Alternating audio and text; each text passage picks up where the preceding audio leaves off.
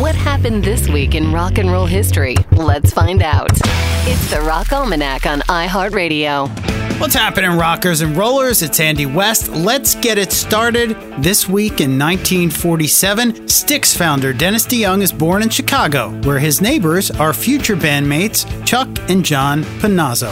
This week in 1966, Beach Boy Brian Wilson recorded the future classic song Good Vibrations, which went on to become the band's third number one hit. As a child, his mother told him that dogs could pick up vibrations from people. The dog would bark at bad vibrations. Wilson turned this into the general idea for the song.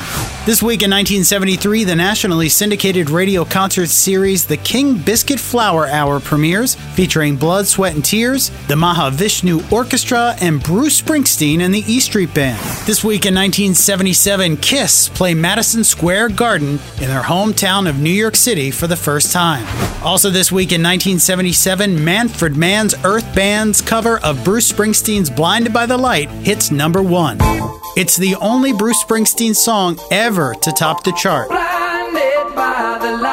Jumping ahead this week in 2006, a week before Carnival, the Rolling Stones play a free concert to an estimated 1.5 million people at Copacabana Beach in Rio de Janeiro. Admission was free, but the Stones got paid and the show was filmed for DVDs and documentary footage. And this week in 2010, Mumford & Sons make their US TV debut on The Late Show with David Letterman.